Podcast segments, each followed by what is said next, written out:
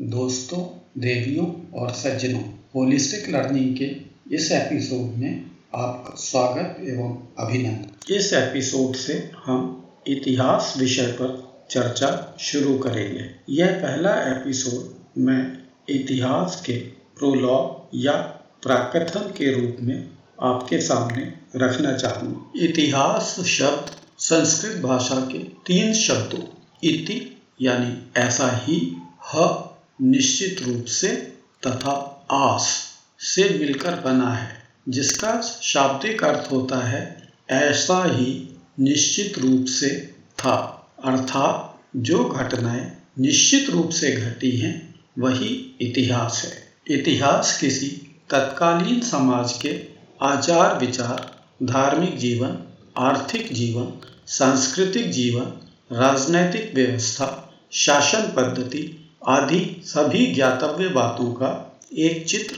हमारी अंतर्दृष्टि के सामने स्पष्ट रूप से रखता है। इतिहास के अध्ययन द्वारा ही किसी राष्ट्र के उत्थान के साथ साथ उसके पतन की परिस्थितियों का ज्ञान भी प्राप्त होता है।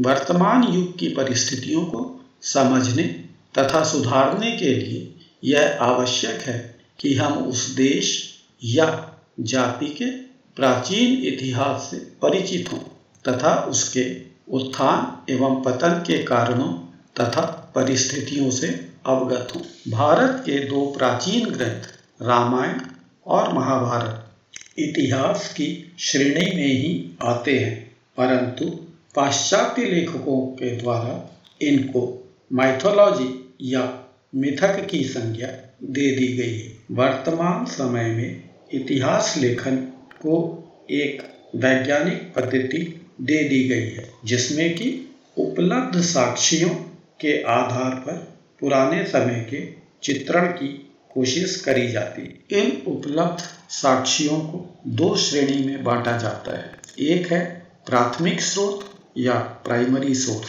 जो कि उस समय के उपलब्ध शिलालेखों, पांडुलिपियों, सिक्कों या अन्य कोई भी चीज़ जो कि उसी प्राचीन समय में तैयार करी गई थी, उसको कहते हैं। प्राइमरी सोर्स से उपलब्ध जानकारियों का विवेकपूर्ण विवेचन और इंटरप्रटेशन सेकेंडरी सोर्स कहलाता है। सारांश यह है कि इतिहास की रचना में पर्याप्त सामग्री वैज्ञानिक ढंग से उसकी जाँच, उससे प्राप्त ज्ञान का महत्व समझने के विवेक के साथ ही ऐतिहासिक कल्पना की शक्ति तथा उसको सजीव तरीके से लिखने की क्षमता की आवश्यकता होती है। भारत का इतिहास मुख्य रूप से पाश्चात्य इतिहासकारों द्वारा लिखा गया है। शायद इसलिए भी कि पुरातात्विक खोजों तथा उनके अध्ययन के लिए आवश्यक तकनीक उस समय ही उपलब्ध थी, जिस समय भारत पर विदेशी शासन था। इसलिए भारत का इतिहास भी एक विजेता की दृष्टि से ही लिखा गया और एक विजेता की दृष्टि क्या होती है? वह विजित प्रदेशों पर न केवल राजनैतिक प्रभुत्व चाहता है, बल्कि यह भी चाहता है कि उस देश या उस क्षेत्र की संस्कृति को नष्ट कर उस क्षेत्र में अपनी संस्कृति को स्थापित कर सके। किसी क्षेत्र या राष्ट्र की संस्कृति ही उसकी पहचान हो। राष्ट्रों का वास्तविक पराभव सैनिक हार या जीत से नहीं होता है। वास्तविक पराभव तभी होता है जब किसी राष्ट्र या क्षेत्र की संस्कृति नष्ट हो जाती। यह गर्व की बात है कि करीब एक हज़ार साल के आक्रांताओं के शासन के बावजूद भारत अपनी सांस्कृतिक विरासत को जीवित रख सका है। विश्व में ऐसे अन्य उदाहरण नहीं मिलते हैं, सिवाय ज्यूज के, जिनको अपना देश तो करीब 2000 सालों के बाद मिला, परंतु इसके बावजूद उन्होंने अपनी संस्कृति को बचाए रखा। भारत की वास्तविक पहचान क्या है, इस पर बहुत मतभेद और बहुत सारी राय हो सकती, परंतु यह आती कहाँ से है? इस बारे में मेरे को मार्क ट्वेन का यह उद्धरण बहुत अच्छा लगता है। मार्क ट्वेन के अनुसार भारत मानवता का पालना है, भाषाओं की जन्मभूमि है, इतिहास की माता है, लीजेंड्स या किवंदतियों की दादी है और परंपराओं की परदादी है। इसके अतिरिक्त महान वैज्ञानिक अल्बर्ट आइंस्टाइन का भारत के बारे में यह विचार भी उल्लेखनीय है। अल्बर्ट आइंस्टाइन के अनुसार, विश्व को प्राचीन भारत का ऋणी होना चाहिए क्योंकि उन्होंने हमें गिनती सिखाई, जिसके बगैर आधुनिक वैज्ञानिक खोजें संभव नहीं थी। इन दोनों उदाहरणों से एक बात स्पष्ट है कि भारत की मूल पहचान या आइडेंटिटी प्राचीन भारत की संस्कृति और परंपराओं से ही आती है। यह स्वाभाविक ही था कि पाश्चात्य इतिहासकार सबसे अधिक चोट इसी प्राचीन भारत की संस्कृति और सभ्यता पर पहुंचाते और ऐसा ही उन्होंने किया भी। वर्तमान शिक्षा पद्धति को लागू करते हुए लॉर्ड मैकाले का यही कथन था कि वह भारत में काले अंग्रेज़ों को पैदा करना चाहता है। पाश्चात्य इतिहासकारों ने तो जो उनके लिए उचित था, वही किया। परंतु दुख इस बात का है कि स्वतंत्रता प्राप्ति के बाद भारतीय इतिहासकारों ने भी उसी बात को आगे बढ़ाया। ऐसा लगता है कि भारतीय इतिहासकार मैकाले की स्वप्न को जल्दी से जल्दी पूरा करना चाहते थे। भारत के इतिहास को विशेषकर प्राचीन भारत के इतिहास को किस तरह से तोड़ मरोड़ कर प्रस्तुत किया गया, इसके लिए कुछ बिंदुओं पर विचार करेंगे। यह मुख्य बिंदु है आर्यों का आक्रमणकारी के रूप में भारत में आगमन, हिंदू अथवा सनातन धर्म का बहुदेववादी होना, भारतीय परंपरा या संस्कृति में जाति प्रथा का होना, और अंत में संस्कृत भाषा की उपेक्षा। सबसे पहले बात करते हैं आर्यों के।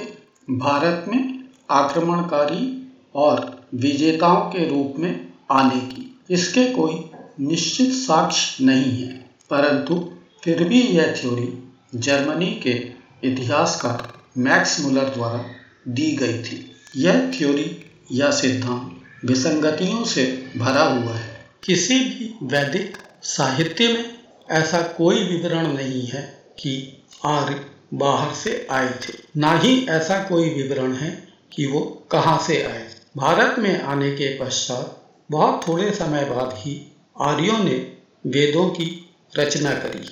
ऐसा ये पाश्चात्य साहित्यकार कहते हैं। वेदों को श्रुति कहा जाता है, यानी कि यह रचनाएँ शुरू में एक दूसरे को बोलकर और याद करके ही एक जनरेशन से दूसरी जनरेशन को पहुंचाई गई। परंतु वही आर्य अपने दूसरे स्थान से माइग्रेट होने की कोई कथा या कोई विवरण अपनी आगे की जनरेशन्स को नहीं देते। यह बात सहज बुद्धि से भी किसी प्रकार समझ में नहीं आती। वैदिक साहित्य में आर्य शब्द का प्रयोग संभ्रांत व्यक्तियों के संबोधन के रूप में प्रयोग करा गया है, न कि किसी जाति विशेष के विवरण के रूप में। वैदिक साहित्य में भारतीय उपमहाद्वीप बहुत से स्थानों को पवित्र बताया गया है। न केवल स्थान, बल्कि नदी और पर्वतों को भी। परंतु इन सब में भारतीय उपमहाद्वीप से बाहर के किसी भी स्थान का उल्लेख नहीं है। वैदिक कार्यों की तो बात छोड़िए। ईसा पश्चात की शताब्दियों में शकों और हूणों को भी विदेशी आक्रमणकारी के तौर पर ही चित्रित करा गया है। हालाँकि तब तक भारतवर्ष में अशोक जैसा सम्राट, तक्षशिला जैसी यूनिवर्सिटी और अनेक वैज्ञानिक ग्रंथों का संस्कृत जैसी परिष्कृत भाषा में निर्माण हो चुका था। परंतु फिर भी शासकों के लिए विदेशी साहित्यकारों को बाहर से आए हुए आक्रमणकारी ही मिलते हैं।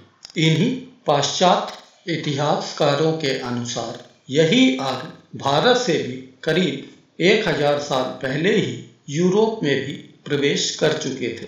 परंतु यूरोप की सभ्यता में तो उनका कोई विशेष योगदान नहीं दिखाई पड़ता है। परंतु मैक्स मूलर साहब ने आर्यों के एक सुपीरियर जाति या देश होने का जो बीज बोया था, उसका वृक्ष उन्हीं के देश, जर्मनी में बड़ा हुआ और उसमें नाजीवाद का फल लगा।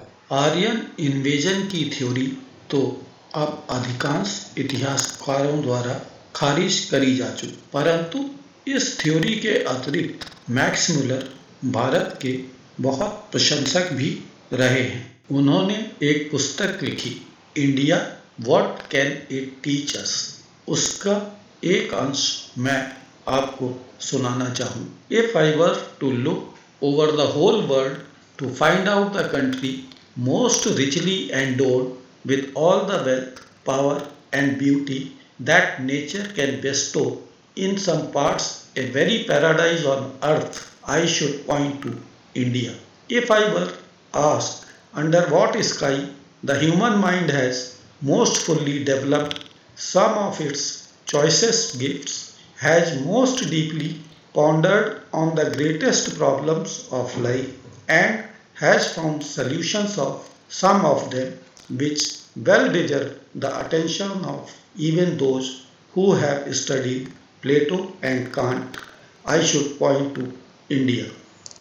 अच्छा होता यदि भारतीय इतिहासकार विदेशियों के इस तरह के प्रसंगों को पाठ्यक्रम में शामिल करते। परंतु ऐसे किसी उद्धरण को पाठ्यक्रम में शामिल नहीं किया गया। संतोष का विषय यह है कि पिछले कुछ वर्षों में भारत के कुछ इतिहासकार अपने अथक प्रयासों द्वारा इस प्रकार की भ्रांतियों को तोड़ने का प्रयास कर रहे हैं। इस दिशा में आधुनिक तकनीक से खोजी गई द्वारिका नगरी और सरस्वती नदी का, जिसका कि वैदिक साहित्य में बहुत अधिक उल्लेख है, उसका पाया जाना भी है। इसके अतिरिक्त आधुनिक इतिहासकार महाभारत इत्यादि में वर्णित जो खगोलीय घटनाएँ या परिस्थितियाँ हैं, उनके अनुसार भी अध्ययन कर रहे हैं। और इन अध्ययनों का आमतौर पर निष्कर्ष ये है कि